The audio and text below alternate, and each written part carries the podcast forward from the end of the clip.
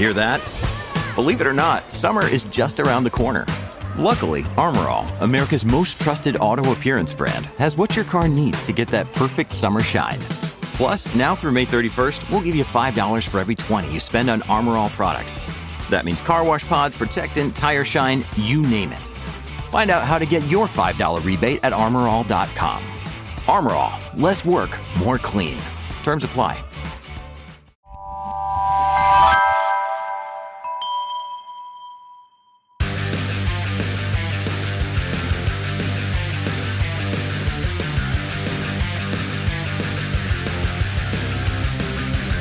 Welcome to Pit Pass Moto, the show that keeps you up to speed on the latest in motorcycling and brings the biggest names in motorcycle racing right to you. I'm PJ Doran. I'm Dave Sulecki. And this week we'll be talking to road racer, flat track racer extraordinaire Dallas Daniels.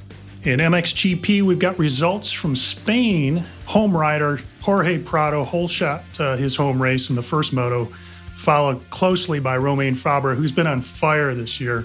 Febvre passed Prado about halfway through the moto and just led it straight away and beating just about everybody to the checkered flag. In Moto 2, Prado hole shot again and then led for 10 laps before Jeffrey Herlings, as we like to call him, the bullet came muscling past.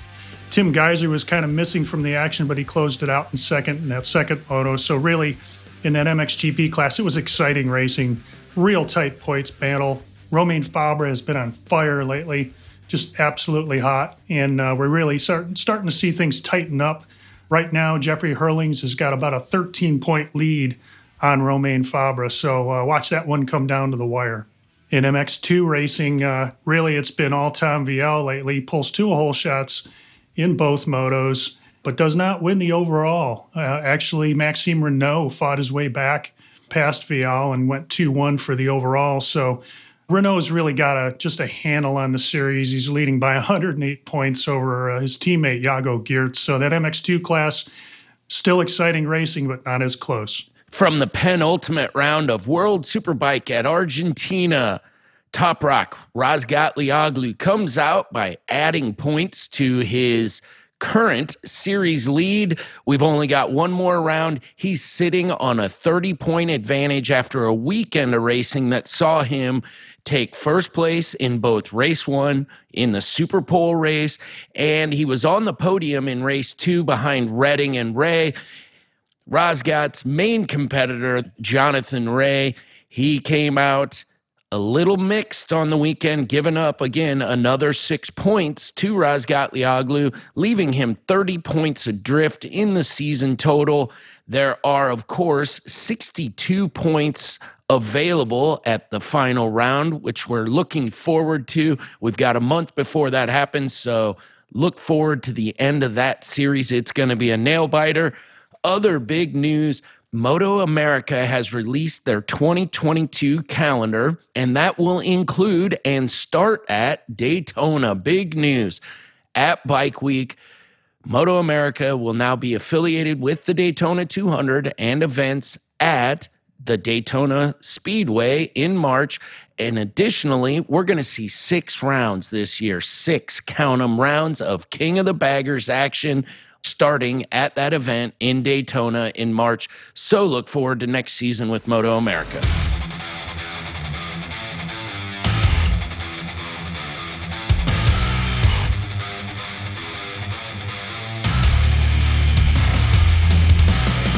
This week's industry spotlight, we've got news out of American Honda that they've announced a new team manager. Uh, Lars Lindstrom has been promoted to the position longtime uh, team leader Eric Kehoe will be retiring. He's going to help him transition into the role. But uh, it was really interesting because I think Lars is an interesting rider back in the day, and he's a guy who's worked his way up through the organization to take the role as the team manager. He started out as a shop assistant, and he worked his way through as a mechanic, worked in the parts room, engine tech, suspension tech, and special projects. So, really, a guy who's seen the organization from bottom to top kudos to him and congratulations on taking this new role. And big time congrats to Kehoe for making it all the way to retirement. The guy is a legend of racing, isn't he, Dave? He's been around forever. We all know him.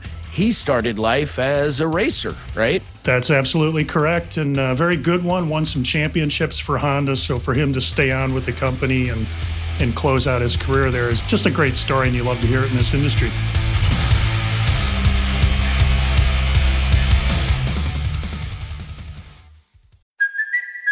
It's Cuoco for Priceline. Ready to go to your happy place for a happy price? Well, why didn't you say so? Just download the Priceline app right now and save up to 60% on hotels. So, whether it's Cousin Kevin's Kazoo concert in Kansas City, go Kevin, or Becky's Bachelorette Bash in Bermuda, you never have to miss a trip ever again. So, download the Priceline app today. Your savings are waiting. Go to your happy place for a happy price. Go to your happy price, Priceline.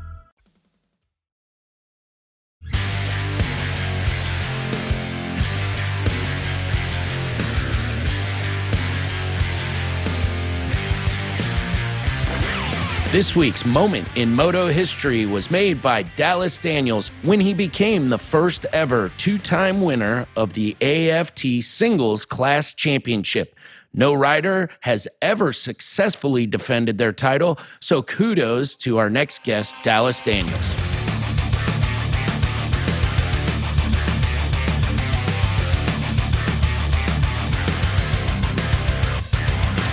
Welcome to the show today, Dallas Daniels. Thank you for taking the time, Dallas. How you doing? What's up today, defending title holder? Oh, not much. I want to thank you guys very much for uh, having me back on the show. It's really cool. Uh, I really enjoyed doing it last time, but uh, just enjoying some time off. You know, the the season was long and and it was uh, definitely tough and demanding on the body and and on the mind. So just taking some time off, enjoying time with friends and family, and just enjoying it.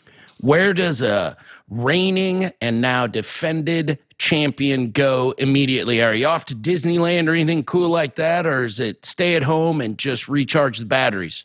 no, I don't. Uh, didn't go on any crazy vacation or go to Disney or anything like that. Just uh, came home and just as I'm relaxing right now. I actually went and did a, a motocross race this last weekend just to have some fun. I, I enjoy riding my motorbike a bit and riding pit bikes with my buddies. They got a fun fun day planned coming up this weekend. So just uh, no, just enjoying time at home. The weather's beautiful right now, and right before it gets cold, it's usually nice this time of year. So just enjoying the weather. As a singles racer, you are on a bike that we know there are a lot of indoor indoor flat track events throughout the off season or what is your off season is the on season for some other series. Are you going to be racing through the winter and your downtime or is that something you don't think about until a little later? As a racer i, I like to race anytime i can. So it's uh you know wherever races are whether they're indoors or you know there's usually some races in the carolinas and florida during the winter when the weather gets cold up here. I'll probably end up down south in the winter so i can do my training like i did these last few years and yeah, I'll be hitting as many races as I can. I feel that as a racer to stay sharp with your skills and stuff, you need to be racing all the time. So I'm racing whenever I can. So I see you also got to uh, try some other classes this last summer, Dallas. You obviously the twins champ, but uh, you got to spend some time on a production twin and talk about that and uh, what that was like. Atlanta was kind of a spur of the moment thing. Um, we had talked about, you know, obviously I really wanted to do Springfield and maybe a couple other races if I could, but I was actually in California with my teammate Mikey Rush doing some training out there, and my dad called me and he says, "Hey, would what do you think about riding a twin in Atlanta?" And I said, "Oh, that sounds pretty cool." And he's like, "Would you do it?" And I'm like, "Well, yeah, of course I'd do it." And he's like, "Okay," and he hung up the phone. I'm like, "Oh, all right, well, maybe I don't know, I don't know what he, what he's doing." And then a few days later, uh, our team manager Tommy gave me a call and he says, "All right, you're signed up." I'm like, "Oh, okay, yeah, sweet." and then um, for Port Royal and Springfield, the team had been making some changes to the chassis and to the engine, and they wanted a test rider to try it, not somebody that was in a championship. So they put me on and let me try it, and it was an honor to do it for them. And obviously, the bike's pretty good in that class. I think in the Super Twins class, it still needs a little bit of work, but it was a ton of fun to ride. Oh, I bet it was, and uh, it makes me wonder. I mean, as much fun as you're having out there, what uh, of all the tracks in the series, which which type are your favorite? I'm not going to force you to to name a favorite facility, but you know, you guys hit long tracks, short tracks, TTs. Really, you're an all-around rider. Which which type do you like the most? I mean, me personally, growing up, I did a lot of motocross and a lot of TT type tracks. Like I love TTs. Uh, Peoria is probably all out my favorite track. I know a lot of people are probably surprised to hear that from what happened there, but crashes can happen anywhere. But that's for sure my favorite place to go. But I got to say, after riding the Springfield Mile, uh, you know, I really enjoy the miles more, especially on the bigger bike, on the twin. They're definitely a lot more fun than on a 450. But I mean, even at Sacramento on the 450, I had a ton of fun. So I'm definitely, the TTs are for sure my favorite, but I'm definitely starting to like the miles more as I start to get some more experience. You mentioned the big bike, Dallas, and that's, uh, would be my next question. You've clearly shown that you are a dominant force in the singles class, no small feat. And again, you've hit the record books because you're the only guy who's ever done this twice in a row. So, huge congratulations on that front. Are you looking at riding the big bike? Is that put together? What's next year look like for you? I would think you'd be the guy somebody wants on a big bike going to the premier class. Yeah, well, thank you. And, you know, I've gotten that question a lot pretty much since the last race ended. Obviously, it's been awesome to race in the 450 class on, on the Yamaha. Tim is Tim Estenson's given me a great opportunity, and this is a, a dream of mine, and I couldn't imagine riding for any better team. And obviously, my big, you know, I, I have bigger goals and bigger dreams, and that's to be Super Twins Grand National Champion. So, you know, I don't want to stay in the 450 class as much as I enjoy riding one. I want to move up and conquer my next goals if I can. And so, I mean, I'm not sure. Next year, I don't know what next year looks like. I mean, nothing's concrete. Obviously, the season just ended. I'm kind of weighing out my options and stuff. So, I'm not sure what I'm going to do yet. Kind of just waiting for the pieces to fall into place and we'll see what happens. That Estenson team is an amazing organization. You've got some killer teammates.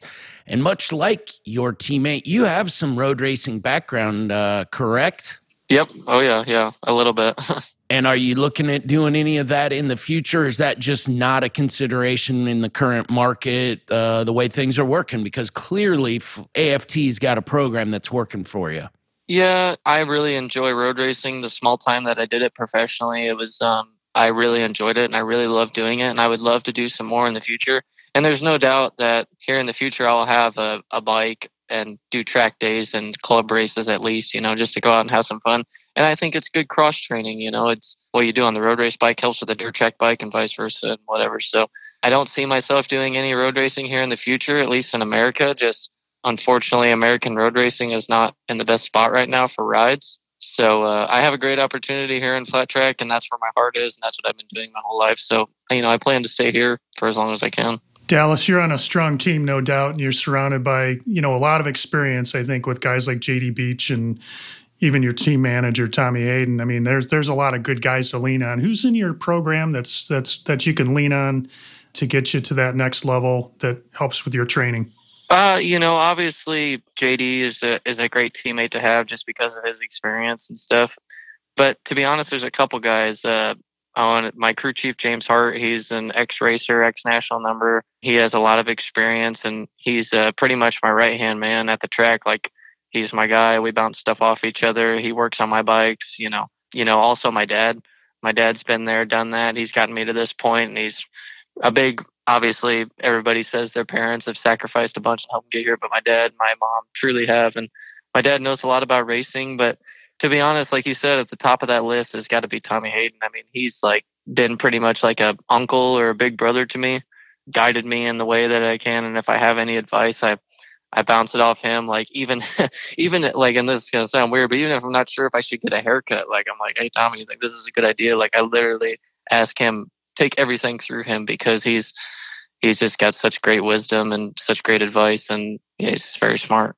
The whole Hayden clan is known for their ability to. Uh, to help people on their way up. They've been doing it from their dad on down. Their their dad and their mom especially have have helped so many young racers. Uh, the list is endless. It seems. When did you start racing, Dallas? Well, my dad raced and his dad raced, so I'm a third generation racer.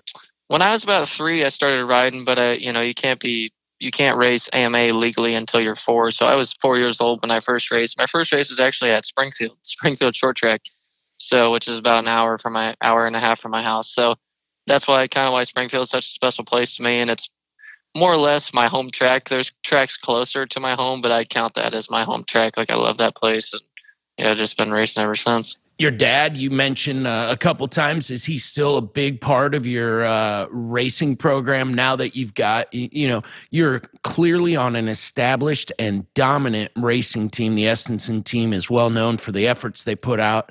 Is your dad still a big part of that, or does he get to take a step back and spectate a little more? Oh no, my dad is a huge part and uh, most of my success on a 450. He runs the whole 450 team. The bikes go back to my parents' house at our at my parents' shop, and you know I watch my dad work on the bikes all week. I help him load the truck. You know, I even help him work on the bike sometimes when he needs it, just because sometimes it's just him by himself. But no, I mean it's not like when I signed the deal, he just stepped back and was dad and got a regular job. They hired him as well, and I would say, and arguably, he's a big part of Mikey Rush's success as well, as much as he had, you know, all the podiums he had in a row this year. He won a race last year, top five in the championship. So I know he's still a huge part, not just myself, the team. Yeah, that's an impressive effort you guys have put together. You also mentioned uh, what Tommy Hayden. His role is is it team manager or is it race manager? I guess uh, that maybe is a fine line. Director of operations. He oversees everything.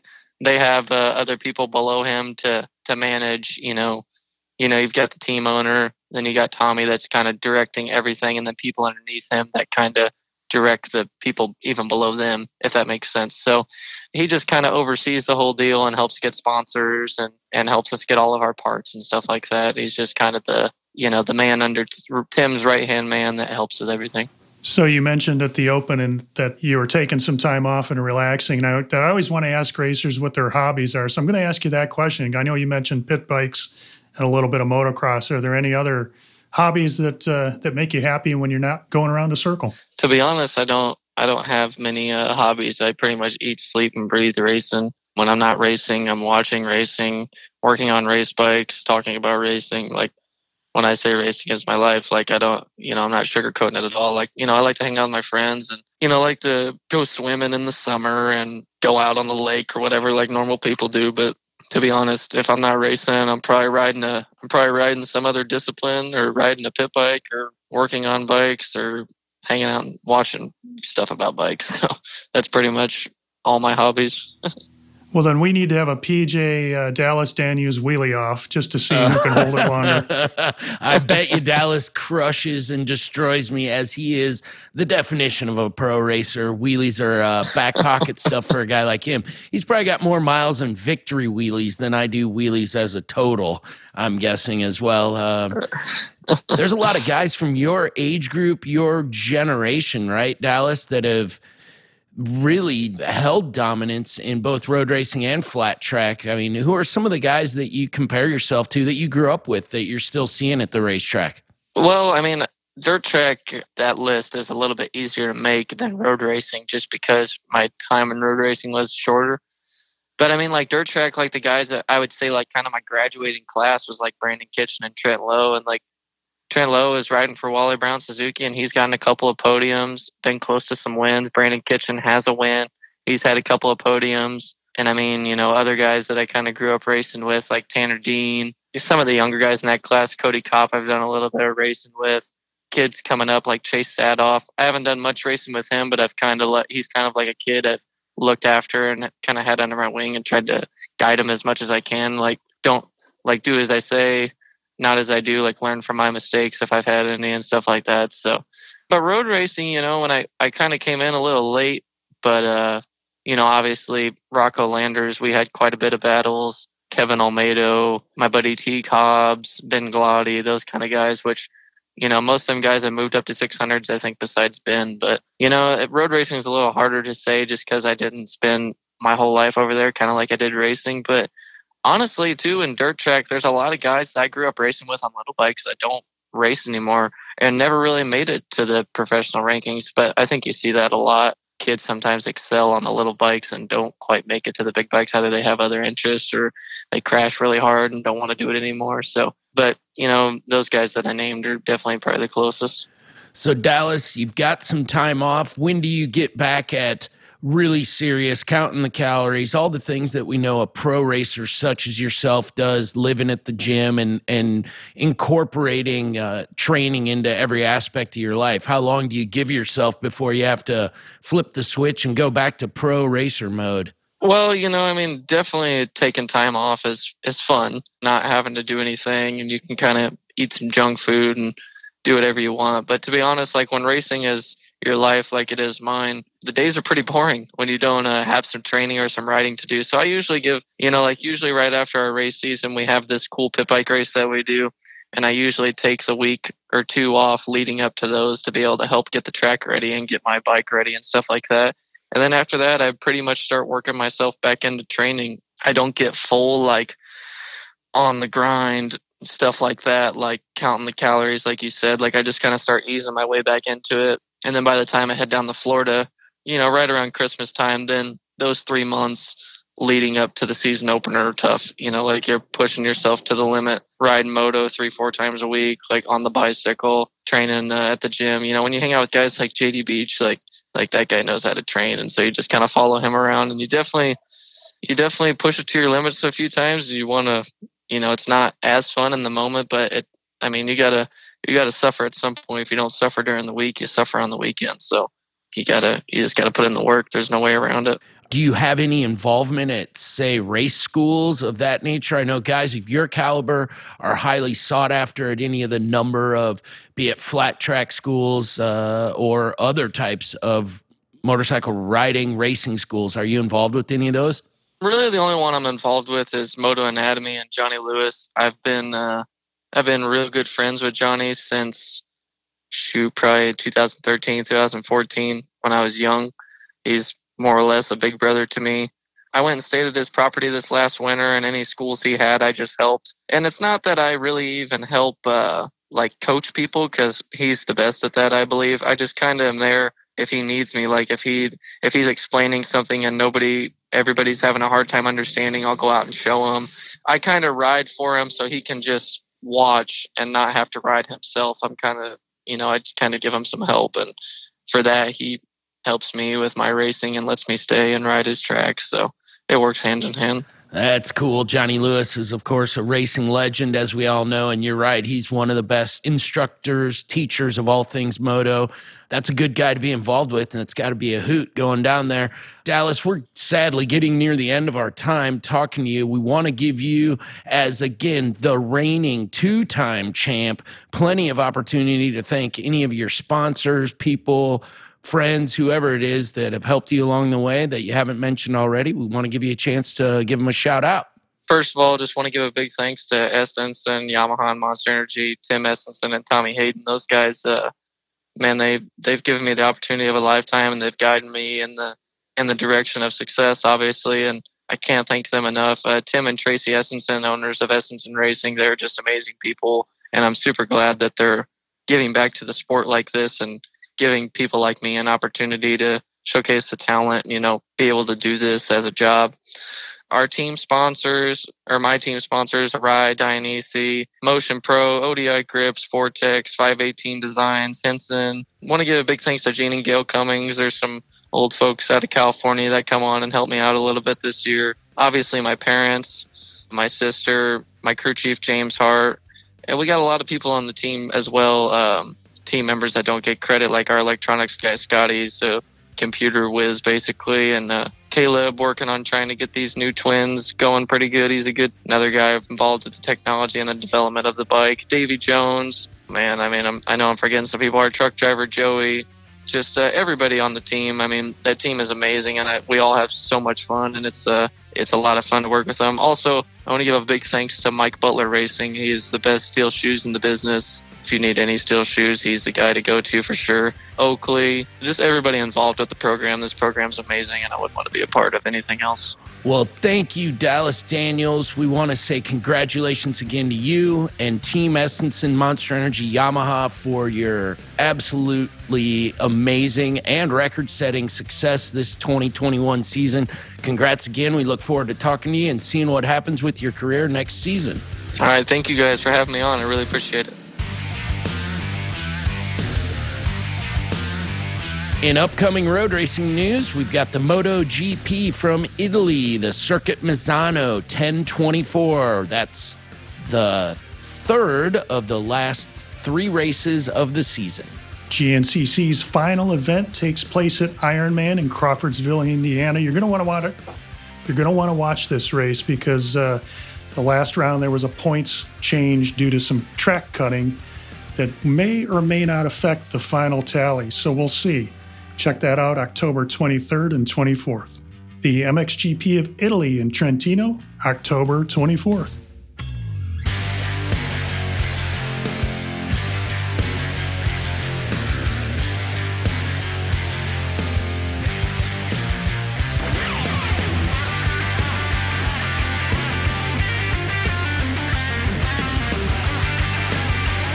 Thank you again to our guests for being with us today, and thank you for tuning in. If you enjoyed this episode, make sure to follow us on your favorite podcast app so you never miss an episode. If you have a moment, please rate and review us. We really appreciate it.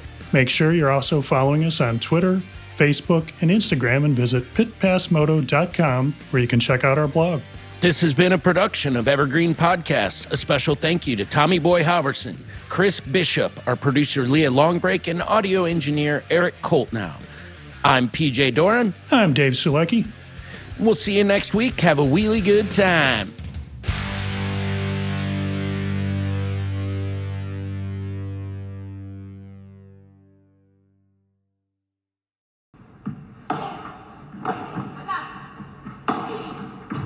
Hey there, and welcome to the Joy of Paddle podcast, hosted by me, Minter Dial a veteran of the paddle tennis world, and sponsored by Paddle 1969.